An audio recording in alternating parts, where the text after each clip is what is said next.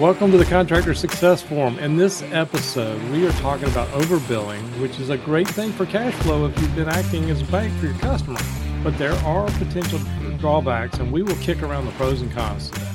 So if that's of interest, stick around. Let's get into it. If you're new here, I'm Wade Carpenter with Carpenter Company CPAs. Here with me is my co-host Stephen Brown with McDaniel Whitley Bonding and Insurance. Stephen, what is overbilling and what are we talking about today? Well, overbilling is a very interesting thing to bond underwriters. And I'm in the surety business, Wade. Overbilling brings up so many different questions when it's being reviewed. I mean, on the one hand, if you can be overbilled and get paid early uh, and get ahead of the game when you know that the payments are notoriously slow, that's right. a good thing. But if you overbill and you get a bunch of cash in and use that to pay for other projects that aren't performing as well, the term we use is robbing Peter to pay Paul. And right. your term as an account would probably be job borrow, but that's a term that the underwriters use to job borrow. So, in other words, you're taking money on one job and spending it on another that you're losing money on. And at some point, it catches up. So, that's the scary part overbilling. I think we just need to define that. And I think everybody generally knows what we're talking about. But overbilling is where you build ahead on a job. Say you're 50% complete, but you build 70% of the job. And there's reasons for that. There's, especially with COVID, a lot of the, the supply chain got messed up and a lot of people had to go order materials. And if they're properly showing stored materials right, that's fine. But if not, it can look like to a bonding company, some people are borrowing to pay for the last job with the current job. Mm-hmm. And it becomes vicious cycles. I think that was your concern in talking about this, was it not? Yes, it was. Clearly shows up on financial statements, billings in excess of cost. And that's a contra asset. So that shows up as a liability, right, Wade? Right. And, and it's all designed to even things out. Your cost yep. for this, you build this. So in an overbilling situation or billings in excess of cost, accounting term, what scenarios might arise that there would be an overbilling? I guess that's where I could get into some stories. I used to do a lot of utility contractors, and if they were buying pipe, that can be hundreds of thousands of dollars. And I've had some where they would buy the pipe up front for the job, hmm. and they would be able to bill for the stored materials, but really shouldn't be able to bill for their profit on stuff like that. And right. if you show it properly on a financial statement, that can explain it. I have a they do about 150 million a year. They have one division that does schools is 120 million a year. And they're May year end and obviously for schools, they do a lot of the building when the kids are out of school, right? So these people have gotten known for doing quality work, but these school boards apparently take off in the summer.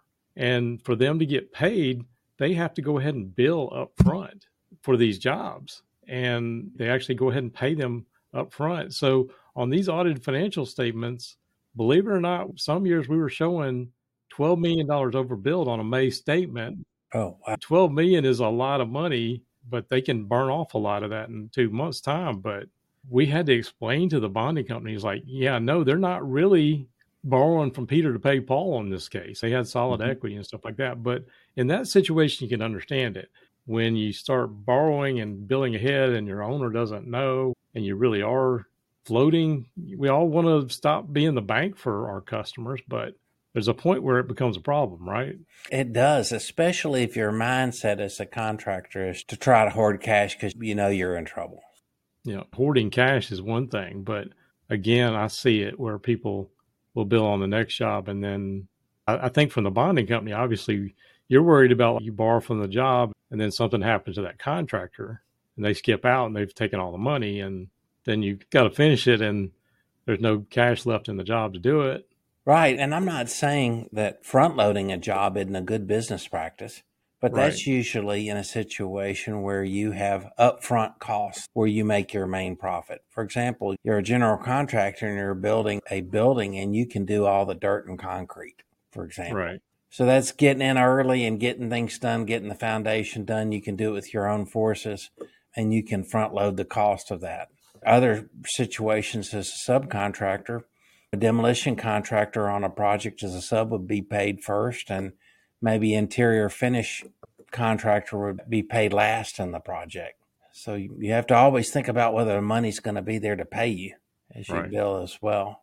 So overbilling is not bad, and overbilling is not good. What is it? There is a point where it can be too much, and I know we were just talking about a situation you had where you were kicking around with the underwriter. And I know I've got some measures that I looked at from a underwriter standpoint. I know you used to do underwriting for bonds as well. Mm-hmm. How do you look at it? They generally, if their contractor is doing it and they traditionally hold profit on their jobs, then they're for it.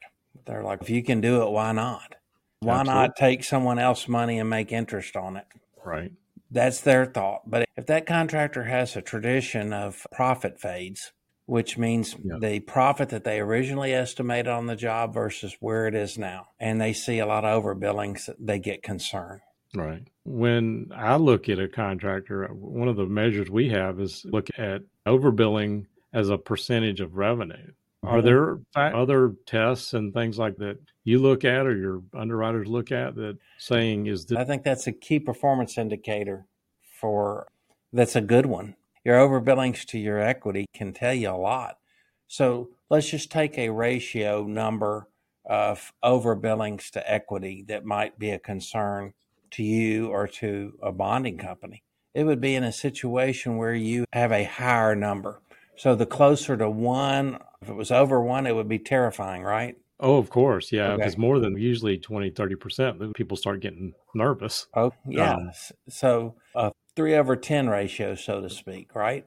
Yeah, something like that. But okay. as far as the way I would look at it, if you can explain it, and exactly the same thing you said in that situation, the contractor that I was talking about that got $12 million over overbilled, they actually tried to be conservative on their jobs because they were also on percentage of completion for tax purposes. So obviously they tried to go the other way. And the bonding company loved it because, number one, we're being conservative. They knew exactly why they were getting overbilled. Mm-hmm. Otherwise, as a percentage, they still had some equity there, but it was a scary thing. It was like, hey, we're $12 million cash up front, which is mm-hmm. great, but they've got a, a lot of stuff out there that they got to complete to finish that out.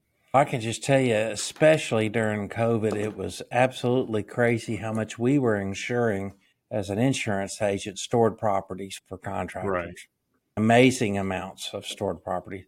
So everybody was freaking out over the delivery of their materials and snatching them up. Pipe salesmen, other folks were trying to take care of their best customers during this short term nightmare. So if you didn't have that kind of relationship built up, it was really hurting you financially. Or if your project manager forgot to order the materials till after the job started, that turned into a nightmare for a lot of our customers. Right. That type of scenario. So, what about change orders being unrecorded, human errors, miscommunication? What kind of examples might lead to overbilling from a human fault standpoint?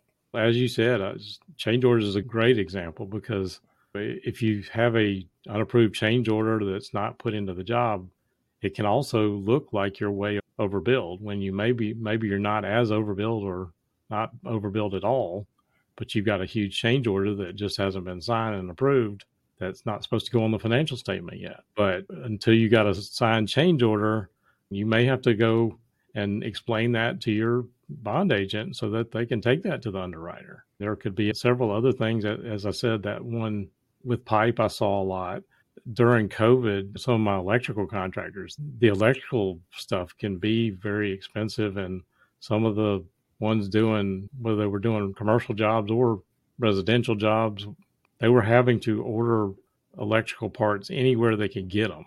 And so it became a huge problem. But on stored materials, as I said before, a lot of people just throw that into their the percent complete and don't back out the stored materials. And if you look at the AIA billing form, they do have a thing where it says plus subtracting out the stored materials and then adding them back in. So if you start recognizing profit based on stuff that you've got stored materials on, it can definitely look like it's overbilled even when it's really not. Does that make sense? Yeah, it makes sense. And I guess from a general contractor's point of view, if you've bonded your subcontractors back and they want to overbill and the owner's willing to pay, why not? Why not make your sub happy? But in a situation where the billings don't justify the amount of work that's been performed, that's just usually thrown out, isn't it? Yeah. And again, we also see sometimes that contractors unfortunately don't have really good job costing records. And as much as we try to get good percent complete, a lot of these guys really are not tracking that very well. If they're not tracking their job costs, they really they have some kind of gut uh, feel for how they're doing. They have a gut feel like I'm 70% done, but they've really only got 50% of the costs in. Mm-hmm. Then it really can look very distorted if you've got somebody that can't bid as well. And I think you also see that what you brought up before in looking back at are these jobs having fades from one year to the next. Yeah, I had a customer once that uh, went to an auction and went crazy, and he felt like he was getting fabulous deals on this equipment. And he bought a whole lot of it. He was overbilling like crazy to help finance that equipment. And his logic was, well, I'm going to be using it on these jobs. Oh, yeah. It was a mess for the accountant to figure out. But so there's a lot of reason for overbilling. You that never... just brings back another story to me. All right, go ahead. So had another grading contractor. This was back before 2008. Is doing a large project with a Walmart shopping center, the whole development. Their grading part of it was over $20 million job. And it was a point where all the other contractors had no work in 2008, 9, 10. After that, all this equipment got dumped on the market. And he had it in his brain that, hey, I can get this stuff cheap and I've got this one job that'll carry me through, and everything else is going to be hunky dory. And so he bought all this equipment. He was actually charging it to the job, and they let him. And a lot of this stuff came out later, but you know, after that job was done, and when that equipment sits idle, that is a cash flow killer because he still had payments on it, and he kept justifying that, hey, my monthly payment is not as much as the rent would be so he justified it in his mind. But once you're thinking about insuring those and maintaining that heavy equipment, that can add up pretty quickly. Yeah, I'm sure his bonding agent, underwriter, uh, weren't too pleased with it. First of all, bonding underwriters don't look at equipment for what they bond you for. They look at working capital cash. And so he's going to show that he lost money on that. But look, I have a lot of equipment, but then you've mm-hmm. also depreciated it half off the books the first year or as fast as you can, hopefully. So you get in kind of an upside down situation, and the answer to the bond owner, oh, you did that? Why did you do that? It was a great right. deal. And you honestly thought this job could pay for all of this equipment, or just the equipment rental cost would be half based on your notes? Anyway, I can't imagine all the questions they had. They did. And actually, again, some of these stories from 2008 still resonate in my mind. But that contractor, unfortunately, he was doing 50, 60 million. He did not survive. He thought he had this $20 million job and it was going to carry him through. And when all that came to an end, he came to an end, unfortunately. So he should have been concentrating on what all along to survive in retrospect? I think that may lead into the next episode we're going to do on pricing properly and knowing your job cost and overhead because that's a constant problem with contractors. And they even if they are doing some kind of job costing they never understand what their overhead is. Mm-hmm. they never seem to get that number to their estimator whoever's estimating the job or they're trying to get the job and they cut the price or whatever but they don't understand the factors that go into bidding a job. I see it all the time.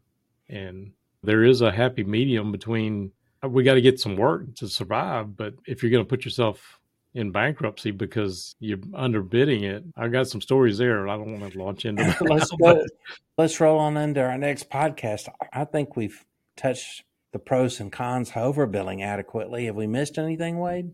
No, not that I can think of. Kind of summarizing overbilling good, overbilling bad. What's the answer? The answer is overbilling is good when you know what you're doing and you're strategic about it. Overbilling is bad when you're looking at it as an option to solve other problems that you have. How's that, Wade? That sounds great. Okay. That's a great summary of it. All right. okay. Thank you all for listening to the Contractor Success Forum. If you're listening on a podcast somewhere, check out the show notes at contractorsuccessforum.com or the Carpenter CPA's YouTube channel. Consider subscribing to this channel.